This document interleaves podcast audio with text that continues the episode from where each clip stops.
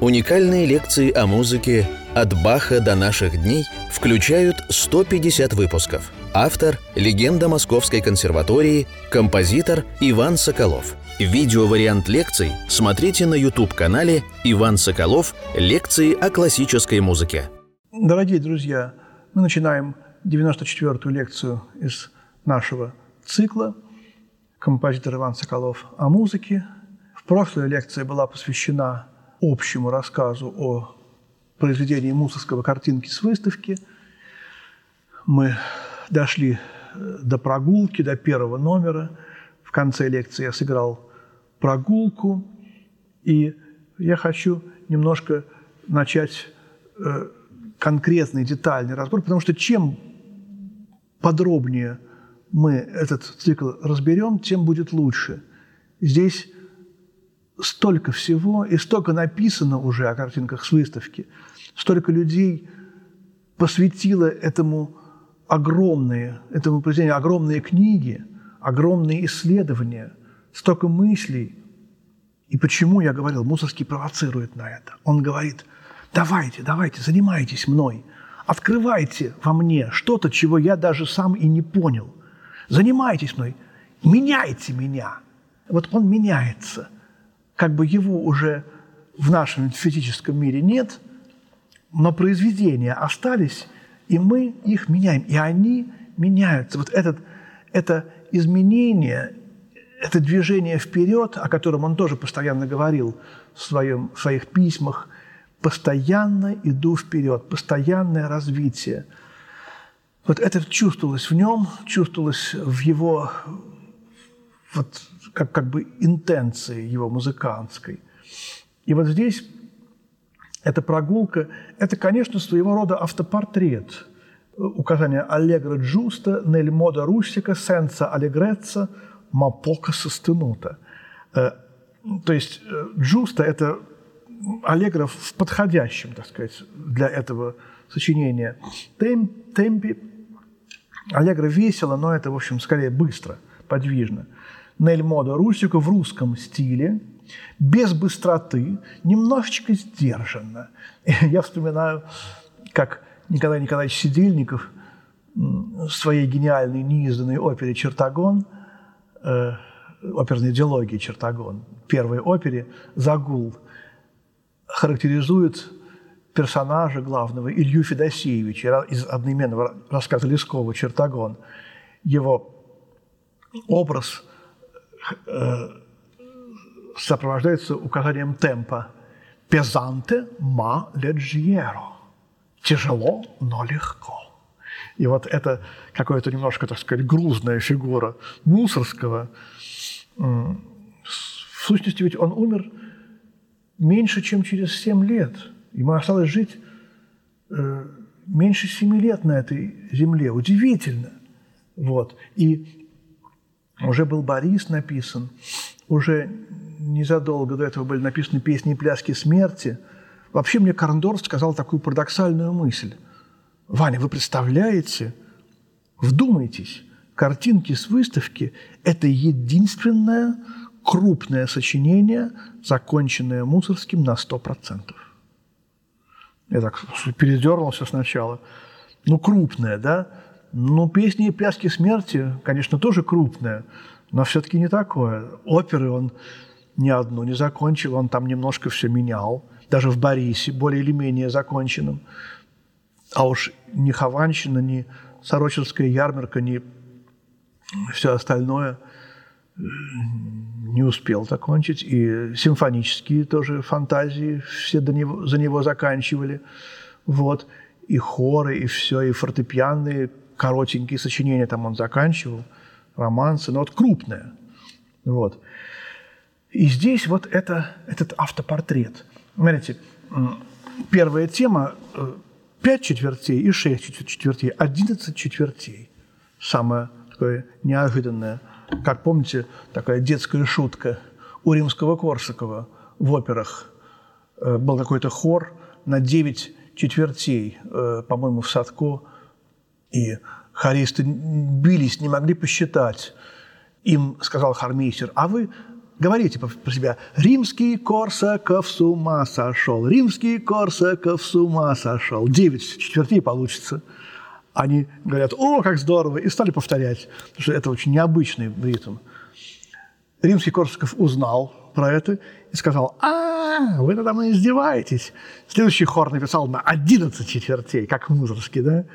А хористы сказали, а мы будем так считать. Римский Корсаков совсем с ума сошел. Римский Корсаков совсем с ума сошел. 11. Обхитрили. И вот эта мелодия такая из 11, как, как бы вот этих единиц.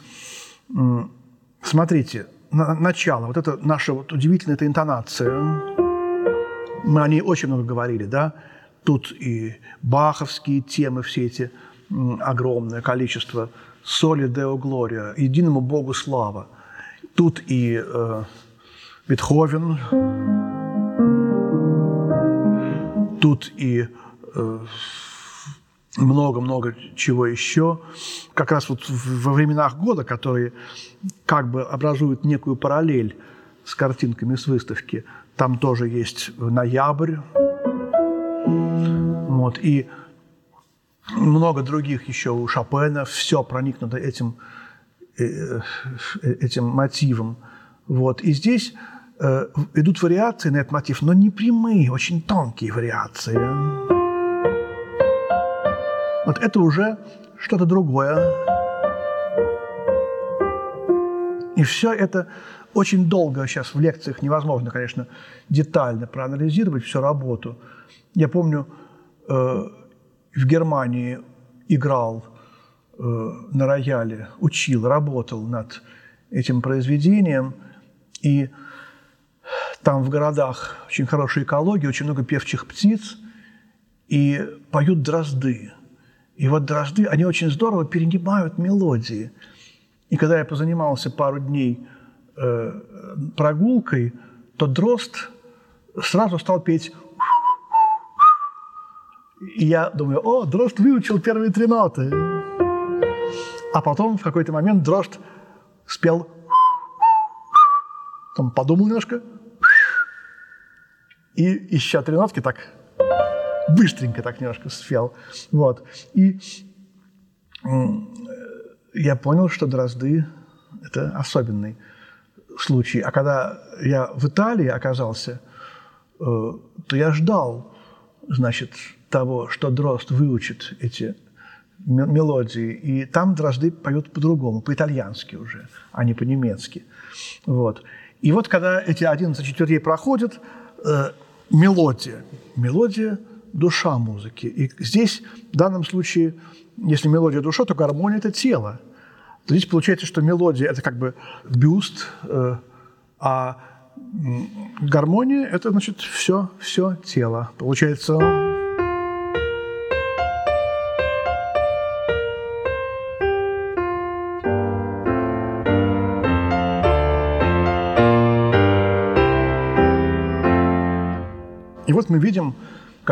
моя физиономия, как писал Мусорский, в променадах видна. Вот. И дальше все это развивается, чередуется соло с гармонией, мелодия с гармонией, так сказать, душа, тело с душой, так сказать, два этих измерения музыкальных. Заканчивается все таким более мощным движением, как будто человек идет, идет на эту выставку, ждет увидеть то, что у него внутри, в душе. Вот это, как бы, так сказать, ожидает. И первая картина, которую он видит, гном, она поражает его.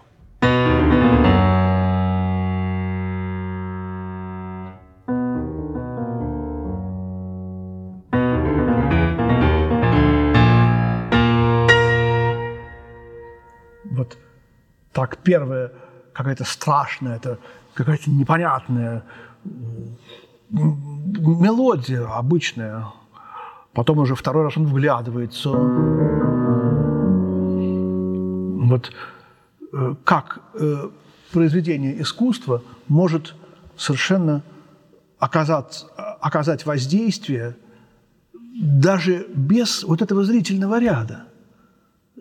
Человек не обязательно может успеть вообще сообразить, а что там изображено. Настолько его поражает вот само то, что изображено, что он даже как бы отпря, отпрянул как будто от картины. Я помню, я, мне было лет 17, я ждал, а когда же картина какая-нибудь на меня произведет такое же впечатление, вот как и этот гном на Мусорского. Я бродил по Эрмитажу, я рассказывал, как мой папа на зимние каникулы студенческие брал меня в Эрмитаж, и э, две недели он сидел в э, нижнем зале, где были античные головы. Вот, а я бродил. И вот единственная картина, на которую на меня такое впечатление произвела, мгновенное, бессознательное, это был портрет старушки Рембранта. Вот, Рембранта. Эта старушка, она, такая же старушка почти есть, э, авторское повторение есть в Московском Пушкинском музее. Вот. И когда я рассказал про это папе, он мне напомнил одну, рассказал мне одну историю про меня. Когда мне было два или три года, он готовился к завтрашней лекции и просматривал слайды дома, которые он собирался студентам значит, э, во время лекции показывать. Комната была темная, на стене э, эти были картины, а я где-то под ногами у него внизу крутился. Мне было два или три года, и вдруг папа рассказывал мне, когда я поставил картину Эдуарда Мане «Самоубийца», где человек в черном костюме лежит на полу, только что, так сказать, э, застреливший себя. Я спросил испуганным голосом, «Папа, что это?» Я совершенно этого не помню. Но он испугался, удивился. Он понял, что ребенок восприимчивый моментально воспринимает. Вот, хотя он там не то, что я там смотрел на этот экран, не, не, не отрываясь. Я, говорит, сразу убрал этот слайд, поставил другой и сказал, да так, это ничего, ничего. Вот так вот. У него был такой метод воспитания, конечно же, правильный. То есть вот это вот какое-то ошарашивающее действие картины, я думаю, Мусорский вот так же этого гнома воспринял. А что это был за гном? Не осталось этой картины. Это были щипцы для колки орехов. Вот эти вот ручки, это были кривые ножки, а вот голова большая какая-то – искусственно такая огромная, какой-то гном, какой-то, видите, существо из какого-то иного мира. Вот опять мы к этой идее возвращаемся, что все-таки картинки с выставки – это сочинение об ином мире. И, может быть, если вот мы так представим себе вот эти круги ада, может быть, это какой-то цербер, который стоит у первого круга, или что-то в первом круге, какие-то существа, которые здесь где-то вот в нашем мире, они существуют, и они не попали в ад, но они, так сказать, где-то витают тут. Тут вообще сейчас не нужно это целиком пьесу давать, но вот этот баховский мотив, вот он как бы такой страшный – и вот второй, второй мотив, второй образ этого гнома – это вот, этот, вот эти аккорды.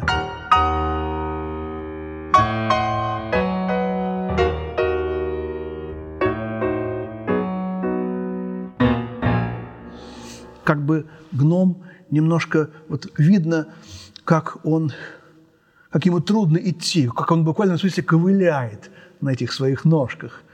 Это тоже баховский мотив тоже ламент, этот вздох.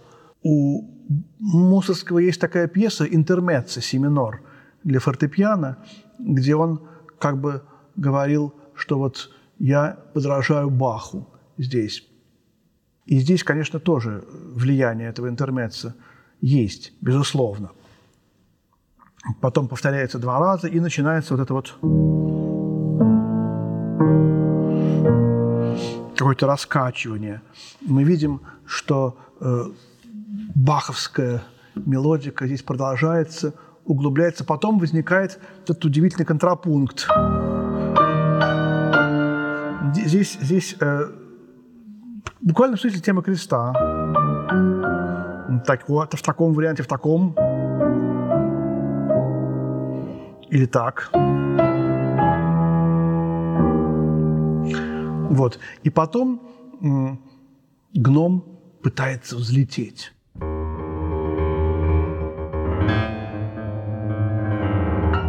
Вот что это за трель такая? Когда я учил эту вещь, мне почему-то вспоминался Карлсон, который живет на крыше с моторчиком за спиной. Конечно, у щипцов для колки орехов не было моторчика, вот, но в целом тут что-то такое вот жужжащее есть, такое немножко странное. И кто знает, не думал ли об этом гноме Дебюсси, когда писал свой, своего пека, танец пека.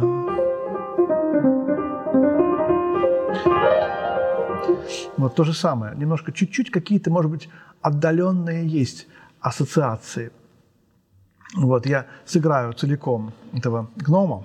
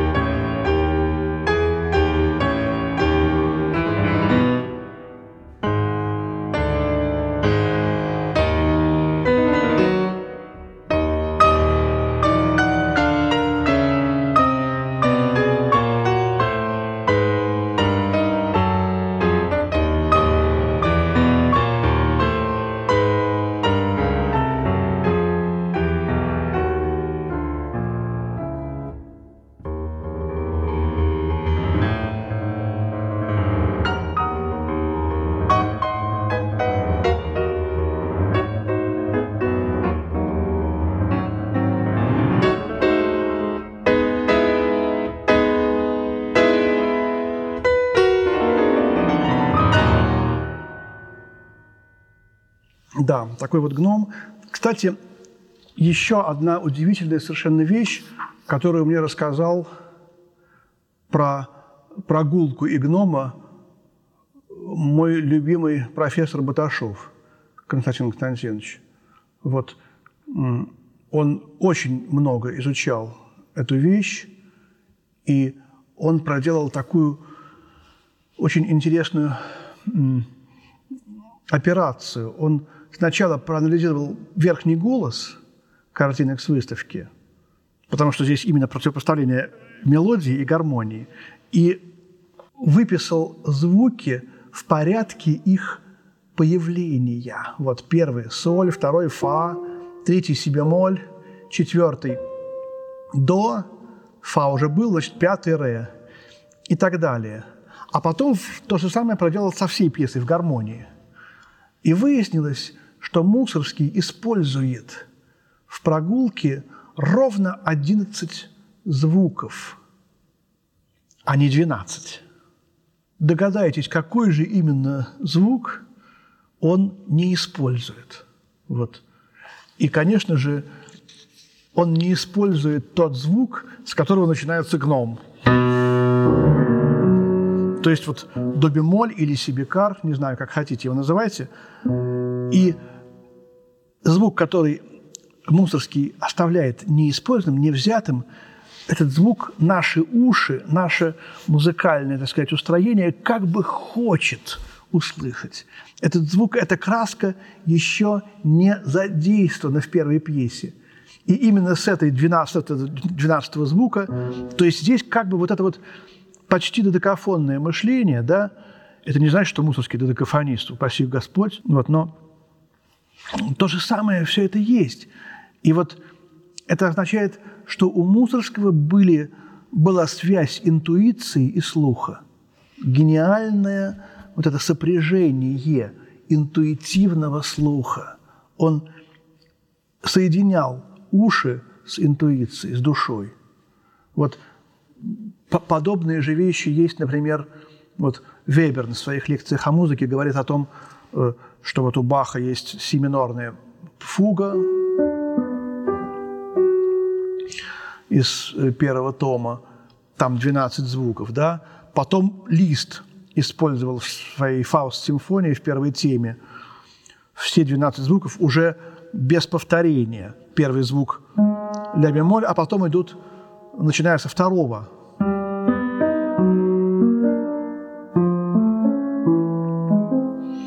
12 звуков. Но у листа 4 увеличенных трезвучия. Тут такая схематичная немножко идея. И вот то же самое, что и лист, делает Равель.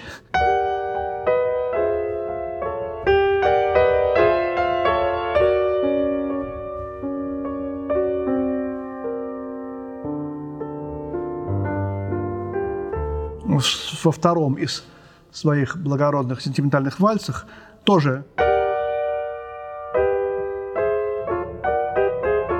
эти, эти же увеличенные трезвучия, только немножко в другом порядке. И, конечно же, как бы, пожалуйста, вот вам додекафония. И ни Лист, ни Равель, безусловно, не собирались все 12 звуков, так сказать, использовать, чтобы показать, что вот, вот, вот, я вот, так сказать, уже, так сказать, предшественник, дескать, Шонберг. вот. Как говорил Сидельников, в какой-то работе он прочел такую смешную фразу, что, мол, Бруктер был убежденным предшественником Малера. Как можно быть убежденным предшественником кого бы то ни было? Издевался Николай Николаевич. Вот. И здесь это говорится просто об интуиции. Вот. И вот такой ускользающий, убегающий, улетающий гном – куда-то уносящийся в какое-то другое пространство, и вот мы вдруг оказываемся... Это последний пассаж.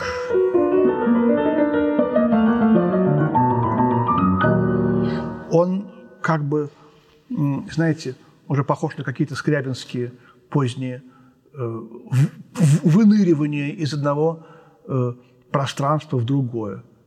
Душа э, какой-то люк прошла и оказалась вдруг в другом измерении. И вот наступает следующая пьеса «Старый замок». Но перед этим прогулка, и Мусорский сразу пишет второй свой автопортрет. Вот эти автопортреты, эти прогулки, они, знаете, меняются. Почему, почему я говорил, что «Шаги на снегу» – это автопортрет Дебюсси? Тут очень много общего именно с Мусорским. Потому что здесь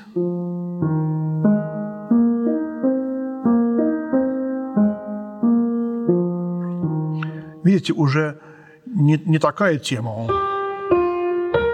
Штрих другой. Э, тут было нон-легато, а здесь легато. Он осторожно двигается. Он поражен. Здесь нет оттенка, но здесь, конечно, гораздо тише надо играть. Тут форта, тут никакого форта уже нет. Вот. И э, левая рука, вообще левое в искусстве – это потустороннее, Э, левая рука играет на басовых клавишах. Это все, так сказать, немножко иное. И вот, видите, гармония, она уже наверху. Не, не так, как должно быть мелодия вверху, гармония внизу, так сказать, а наоборот, все, мир изменился, мир перевернулся. Антимир. Какие слова, да? В то время таких слов не было еще, да? Где-то под, под землей что-то такое находящееся, как мы в детстве думали, что, да, вот, наверное, в Америке люди все ходят вниз, вниз головой, вверх ногами, да, шар-то земной круглый, да, значит, мы здесь так, а они там вот такая вот как бы вот э, детское впечатление об аде, там все, наверное, все наоборот. И вот здесь как бы так вот то же самое.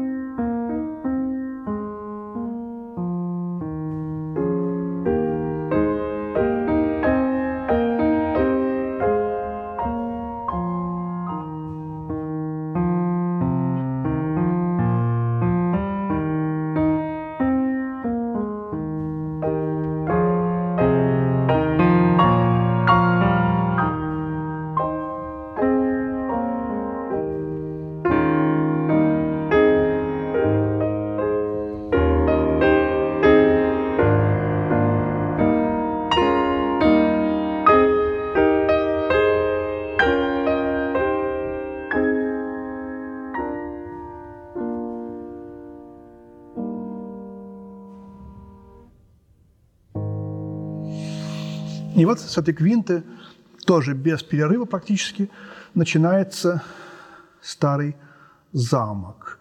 И эта картина «Старый замок» тоже не сохранилась. Но описание этой картины таково. Стоит трубадур с каким-то музыкальным инструментом наподобие лютни. Стоит он перед дверьми старого замка. Я себе представляю, что он спиной к входу, и лицом он стоит к какому-то грандиозному лесному пейзажу. И играет, и, наверное, поет, но мы не слышим этой музыки. Вот. Дело в том, что Гартман писал свои картины, он как художник был вообще, как архитектор, он более, так сказать, был э, занят в жизни. Даже есть, до сих пор стоит одно из зданий в Петербурге, построенное Гартманом, сейчас уже не помню точно какое, э, единственное здание.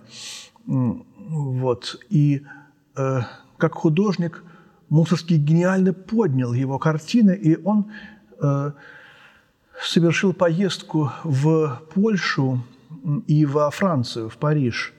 Э, так сказать. И вот в этой поездке вот эти картины он и писал, которые были на этой выставке выставлены. Поэтому тут э, сюжет этих картин в основном Польша и Франция – и вот, видимо, французский какой-то замок, которых там много и было, и сейчас есть. И вот это пение, э, музыка, вы знаете, музыка старого замка, она поразительная. И я, когда слушал это в детстве и в юности, мне всегда было скучно.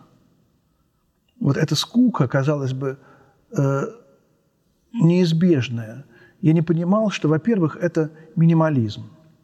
Во-первых, это молитва. Это вот э, мне было потому скучно, потому что мне было скучно в церкви. Молитва Богу скучна. Человеку, который не понимает, э, чем наполнить вот это кажущееся однообразие.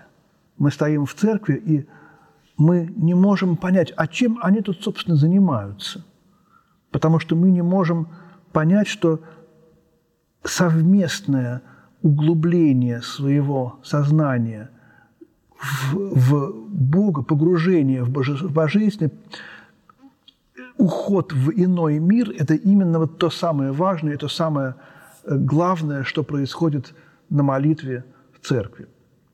И вот здесь это именно есть. Вот это, это пение этого трубадура – это, конечно же, молитва – тональность соль диез минор.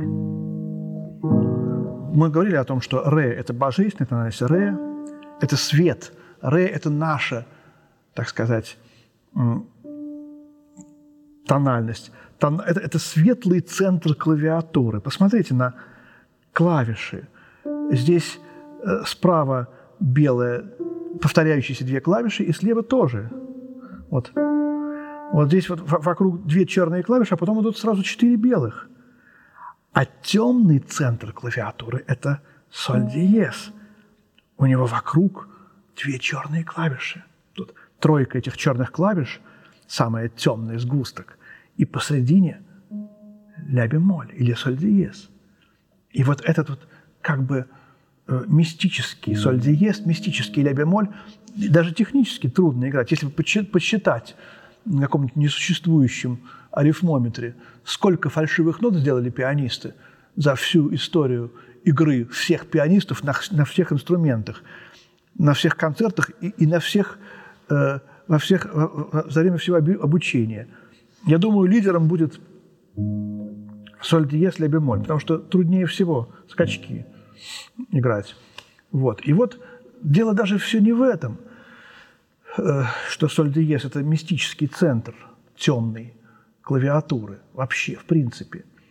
А дело еще в том, что эта пьеса «Старый замок» – это как бы реквием по Гартману. Вот тут опять же, вот вроде называется «Старый замок». Ну да, вот, вот понятно, вот мы чемоданчик открыли, а там есть двойное дно. А почему? А что он хотел в этом старом замке выразить? А вот, пожалуйста, посмотрите, э, кто играет картинки с выставки, э, гениальный вокальный цикл Мусорского «Песни и пляски смерти». Вот. Он ведь сам заказывал Глинищеву Кутузову, поэту, своему другу, сам заказывал стихи для этого цикла и говорил, что он хочет в каком стихотворении. И сюжет он определял. Напиши, говорит мне, вот как смерть является четырем разным умирающим людям. Вот такому-то, такому-то, такому-то. И серенада – это второй, по-моему, номер этого цикла, как э, умирающие от чехотки бедная, красивая девушка видит образ смерти, и смерть является ей как рыцарь, молодой, любовник, обольщ, обольщает ее. Ты прекрасна, и она боится, и он говорит, ты моя. В этот момент она умирает, и смерть забирает ее к себе. Рыцарь поет ей серенаду, якобы испанскую, якобы, так сказать, объяснение в любви. Вот такой сюжет. Там еще есть сюжет, э, как Гапак умирает старичок, занесенный снегом мужичок, вот, смерть, которая приходит на э, полководец на, на, на поле боя и собирает души умерших, это четвертое. И первое, как мать баюкает ребенка, умирающего, колыбельная. Вот такие четыре гениальных сюжета. И вот явно совершенно это серенада, и, потому что ритм – такой сицилианы.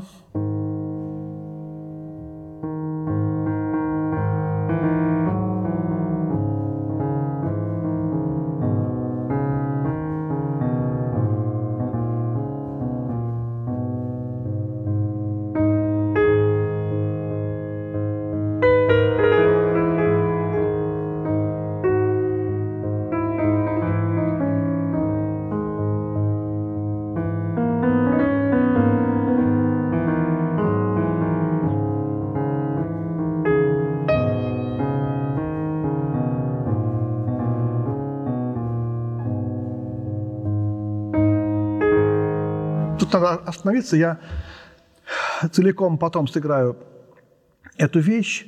Тут очень много э, интересных вещей уже произошло.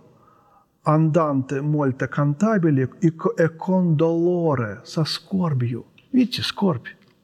Конечно же, ясно, что Мусорский скорбит э, по поводу смерти своего друга Гартмана. Это реквием. Вот. И, э, во-первых, вот этот ритм. Ну, что-то восточное, конечно. помните, мы говорили, или мы еще не говорили в лекциях о том, что э, Восток в русской музыке – это образ иного мира. Вот все восточное – это как бы иной мир. Я потом эту тему разовью еще. Вот. Почему э, пляски персидок э, – это в Хованщине? Почему они возникают перед смертью Хованского? Почему э, Черномор у Глинки ворует Людмилу, похищает ее и уводит в иное царство? Почему он с явно ярко выраженными восточными чертами? Так это не Глинка, это Пушкин его так изобразил, Черномор. А у Пушкина Жуковского. И именно вот Пушкин, Жуковский сделали Восток э, символом иного мира. Это все шло от романтиков, от немецких, немецких романтических поэтов. Потому что там это зарождалось, эта идея, идея связи иного мира и как изображение иной страны. А какая иная страна? У Лермонтова иная страна. Он искал иную страну. Он сначала э, Англию, потом Испанию брал. Потом нашел Восток, Кавказ и остановился на этом. Терек, демон. И здесь тоже, конечно, вот в этой, ну там потом были и Балакиревские Исламий, и у римского Корсакова Шахерезада. Восток в русской музыке огромная тема. Мы сейчас только пока чуть-чуть прикасаемся к ней. Э, вот этот ритм, сердце бьется. Сердце бьется не, не так уж ровно. Один удар длиннее, второй короче, потому что сердце отдыхает после двух ударов. Заканчивается, кстати, здесь тоже на вдохе и выдохе. Вдох, выдох. Вдох, выдох.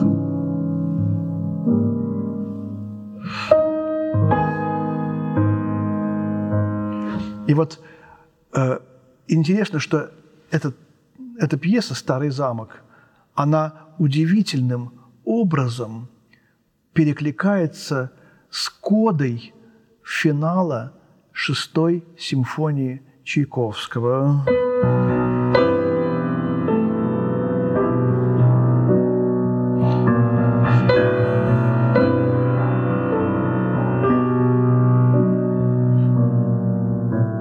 там тоже такой как бы безнадежный этот басовый остенатный ритм. И вот эти вот вздохи дальше. Эти как бы вдох-выдох в верхних голосах этой фактуры, эти последние такты. Это картина, в общем-то, смерти, изображенная очень таким натуралистическим языком, хотя ничего для нас уже, привыкших к натурализму в 20 веке, здесь ничего натуралистичного нет. Вот. Здесь есть э, вот эта тема. Я уже говорил, что здесь вот этот мотив «Соли Део Глория», да, когда он в мажоре, то он не так заметен. А вот когда он в миноре, то он делается еще более явным. И вот тут, видите, в нижнем голосе, в девятнадцатом такте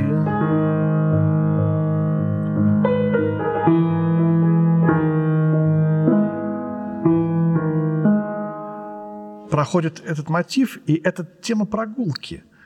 Э, не все пианисты чувствуют эту тему. Не, не обязательно ее выпячивать, показывать очень громко, чтобы показать, вот, мол, дескать, какой я умный, вот я понимаю, что это тема прогулки. Но знать об этом интересно и полезно, потому что потом где-то вот в богатырских воротах, там он уже явно даст прогулку. Вот, но кроме этого, мощного, так сказать, варианта последнего прогулки. Баташов тоже говорил, Константин Константинович, ну, обычно композиторы вначале какие-то свои мысли выражают прикровенно, тайно, немножко э, замаскированно, а уже в конце, в финалах они явно говорят и так э, добавлял иронически. Ну вот не поняли? Ну вот вам на блюдечке с голубой каемочкой. Берите эту идею уже, так сказать. Вот здесь происходит то же самое. И вот эти вот прикровенные цитаты из прогулки в других пьесах, как бы в которых прогулки нет, они, конечно же, здесь есть, и мы их будем отмечать. Это первая фраза этого музыканта прошла, и от, отвечают поля.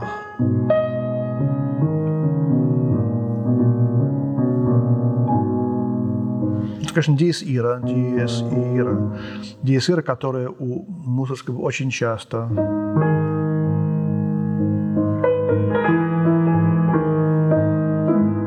Видите, два варианта этого, это прогулки, э, основной и в обращении, ну, в ракоходе в данном случае, они здесь совместно, один в обычном виде, другой в уменьшении.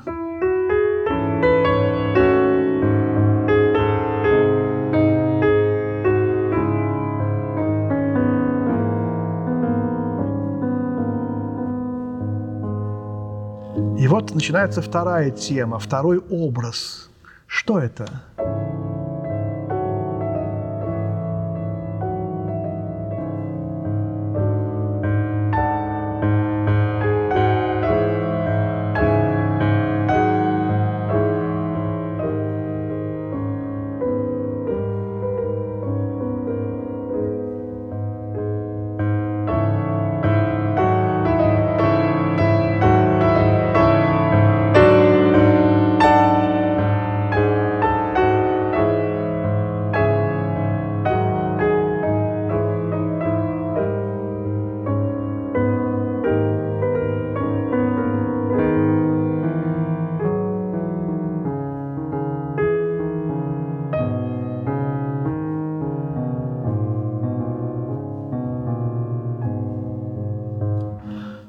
Мы размышляем об этой пьесе в том плане, что это реквием по Гартману.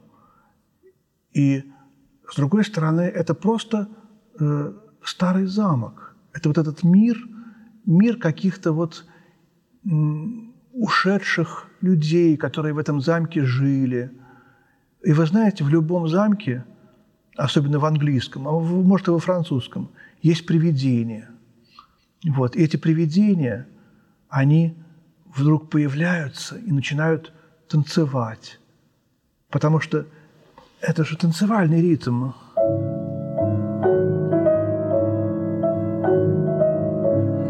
Вот у меня трактовка такая, что это танец каких-то умерших духов, которые здесь живут. Тогда этот старый замок получается не таким скучным, не таким однообразным и однотонным, каким он бывает очень часто вот, в исполнениях. И они появляются едва заметные, едва видимые, потом а, их тела э, какие-то делаются более осязаемыми. И все это диес ира, день гнева, вот этот момент. И они, отвечая на эту музыку, Помните, как у Шопена тоже был такой случай.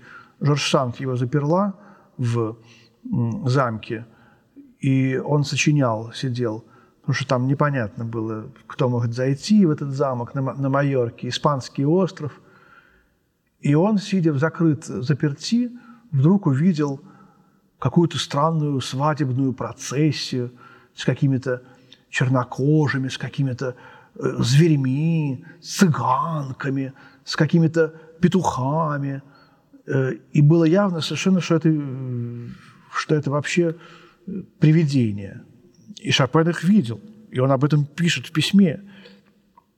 И думаю, что это он их увидел, когда он писал, э, что я играл э, свой, свою бемольную сонату, и вдруг после второй части хотел начать похоронный марш, и на сцене появились они. Кто такие они? Я ушел.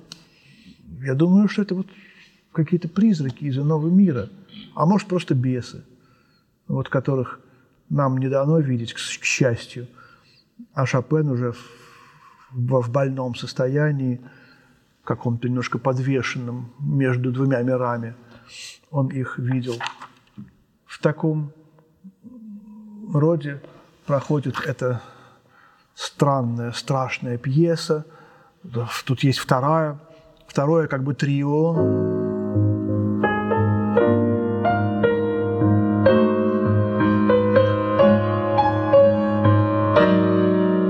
такие гармонии. Что это такое? Как это объяснить? Совершенно непонятно. И э, в левой руке э, Мусорский успокаивает. Баю, баю, башки баю. Вот эти вот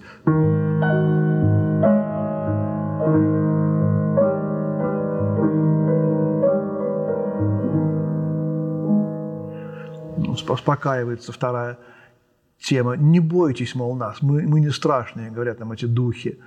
И дальше стоны.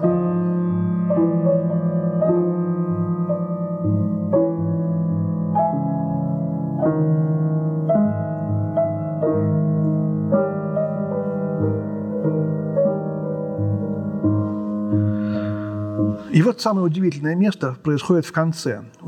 Самая удивительная вещь, идея Мусорского. Музыка исчезает, как это и положено самым настоящим призракам. Он ставит точку, стаката и, и дает пустой такт. Вот это немножко пробовал делать Шуберт, э, вот эти знаменитые как бы паузы Шуберта повисшие – но эта идея дана у Шопена во второй балладе.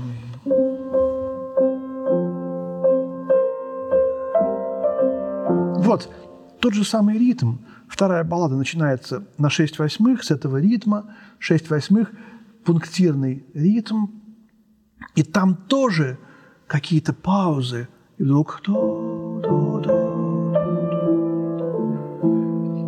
Если мы посмотрим, что должно было уместиться в эту маленькую фермату, мы понимаем, что он выкинул три такта.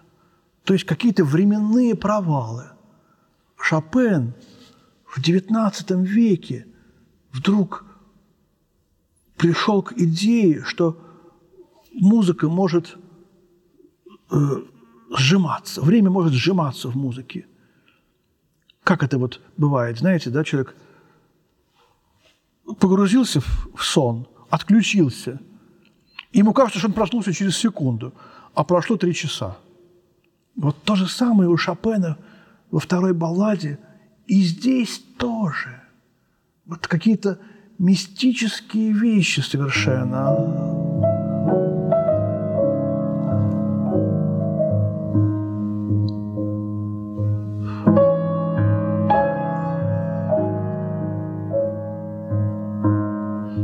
Музыка дробится на клочки, на обрывки. Это очень современный прием. Этого у Чайковского нет. При том, что многие считают, что вот Мусорский якобы, так сказать, не такой гениальный. А вот таких приемов Мусорский как бы ближе, он, он как бы более изобразителен, он более конкретен. Не будем сейчас сравнивать двух гениев, они Именно наше счастье, что они такие разные и оба такие гениальные. Но здесь будем наслаждаться именно вот открытиями каждого из них. И дальше...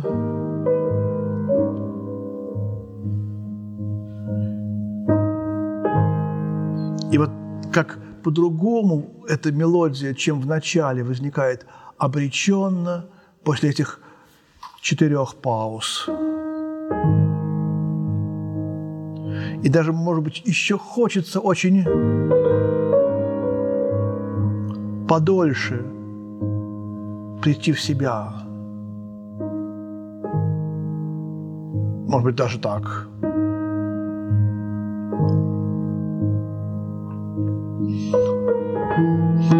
А левая рука вдруг просыпается.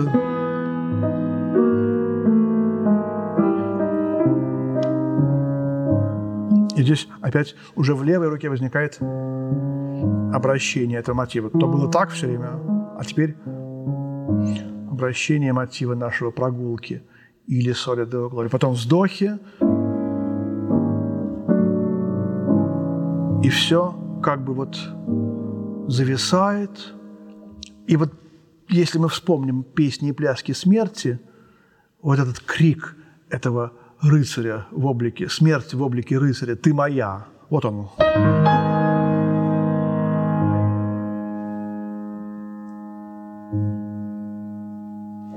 Как будто бы этот трубадур, который, в общем-то, поет песню, он тоже, в общем-то, попал под власть этих духов. Какая-то очень, получается, очень мистическая, таинственная, страшная пьеса, если вот все это вспомнить. И я э, сейчас хочу вам, перед тем, как закончить лекцию исполнением этого старого замка, я хочу вспомнить одну историю. Моя тетушка Ольга Ивановна Соколова училась в консерватории в 30 в конце 30-х годов, перед самой войной, может быть, даже в 40 или 41 году, в то время классы э, были вместе с квартирами профессоров. И буквально вот люди занимались, а через стенку жил какой-нибудь профессор. И вот она говорит, что мы сидели утром и писали диктант по сольфеджио. Нам диктовал профессор, способен, по-моему, Игорь Владимирович диктовал какой-то диктант, и наступала тишина. И вдруг за стеной раздавалась музыка старого замка. И мы, значит, как бы так немножко вот нам мешало это, а и Игорь Владимирович говорил, что это играет друг Сергея Васильевича Рахманинова – Пресман, Матвей Пресман. Он жил там, в этой квартире. И вот Алюша, Ольга Ивановна говорит, мне так нравилось слушать этот старый замок. Я забывала про диктант. Я чувствовал, что этот человек, он с детства знал Рахманинова, вот он играл, и он каждый день, вот в каждый, на каждом уроке играл по утрам этот старый замок, как я вот, когда я слушал эту историю, думал, да, вот он остался здесь, Рахмальнов был там, тоже осталось ему недолго жить. И этот Матвей Пресман, ученик Зверева, который помнил Чайковского, сидел в этой квартире, играл этот старый замок, и, в общем, оживали эти призраки ушедшего времени. Может быть, даже он Мусорского видел, хотя Скорее всего, нет. Итак, давайте я сыграю пьесу Мусорского «Старый замок».